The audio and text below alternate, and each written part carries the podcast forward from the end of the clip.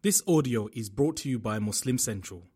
Please consider donating to help cover our running costs and future projects by visiting www.muslimcentral.com forward slash donate. So I'm just teaching my children how to knit. I learned to knit when I was six years old, and I remember the moves in, round, out, and off. In, round, out, and off. And now my kids are learning.